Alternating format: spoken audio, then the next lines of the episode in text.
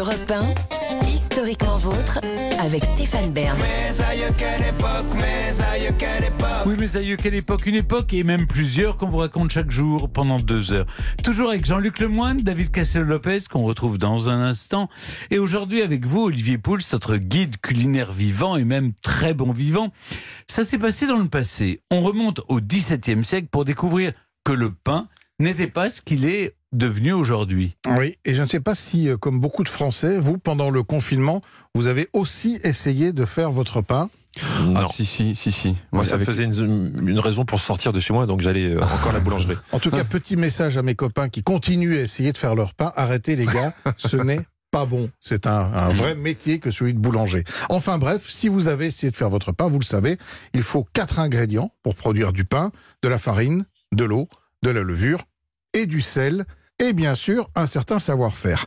Alors l'homme sait faire du pain depuis plus de 5000 ans, mais celui qu'on a longtemps, très longtemps consommé était évidemment bien éloigné de celui que nous connaissons actuellement, à savoir c'est des, des, des, belles miches bien alvéolées, un pain euh, léger, une croûte brune, croustillante et un goût surtout très équilibré. Et en fait, au XVIIe siècle, j'y viens, deux ingrédients vont profondément modifier le goût du pain de l'époque et donner naissance à ce que l'on peut appeler le pain moderne. Alors le premier de ces ingrédients, c'est tout bête, mais c'est le sel. Car jusque-là, le sel, vous le savez, était très lourdement très, taxé oui. et il n'était pratiquement pas ou jamais utilisé dans les pains. Et donc, il arrive à partir du XVIIe siècle, premier changement gustatif. Et surtout, l'autre produit, c'est la levure. C'est en 1665 qu'un boulanger parisien a l'idée d'introduire pour la première fois de la levure de bière dans le pain.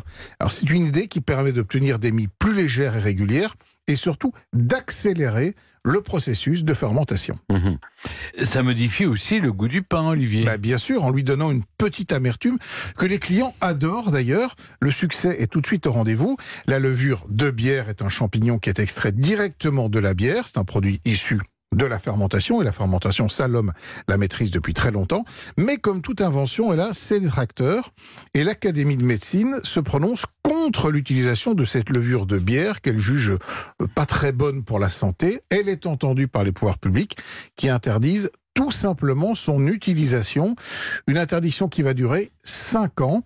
En 1670, le Parlement finit par autoriser à nouveau la, panification avec de la levure de bière. Mais il faut savoir qu'en réalité, les boulangers n'ont jamais cessé d'utiliser parce que les clients étaient très friands. On voit alors naître des pains plus raffinés, notamment ce qu'on appelle les petits pains dits à la reine, composés de lait et de levure de bière. Mais aujourd'hui, c'est la levure dite de boulanger qui est utilisée. Oui, et alors cette levure-là est arrivée un peu plus tard à Vienne, en Autriche, au 19e siècle. Les boulangers viennois travaillent avec une levure obtenue à partir de distillation de grains de céréales qui présentent de nombreux avantages. Alors elle ne dénature pas le goût du pain, elle n'a pas ce, ce côté amer qu'a la levure de bière. Elle travaille vite et offre un bon rendement. Cette levure est consacrée en 1867 lors de l'exposition universelle de Paris et elle s'impose alors chez nous. La première usine à fabriquer de la levure de boulanger est ouverte en 1872 à Maison-Alfort, en France.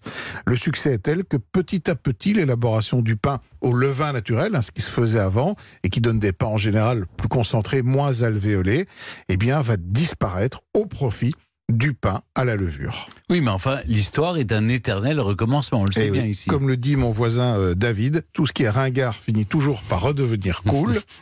Et donc, depuis quelques années, c'est le grand retour du pain au levain naturel, au détriment du pain à la levure. Un pain jugé plus digeste, plus complexe en termes de saveur, et se conservant plus longtemps. Alors, pour information, le levain et la levure ne donnent pas le même type de fermentation, c'est pour ça que c'est pas le même pain. La levure donne une fermentation alcoolique, transformation des sucres en alcool et en gaz carbonique qui fait lever le pain. Le levain, qui est beaucoup plus lent à travailler, une fermentation lactique, dont malheureusement le procédé est un peu trop compliqué à vous expliquer ici. Et puis surtout, je crois que nous n'avons pas le temps, ce qui m'arrange. C'est ça, ouais. C'est ça surtout. Merci beaucoup Olivier Poulson. On retrouve évidemment euh, mes aïeux quelle époque sur europe1.fr.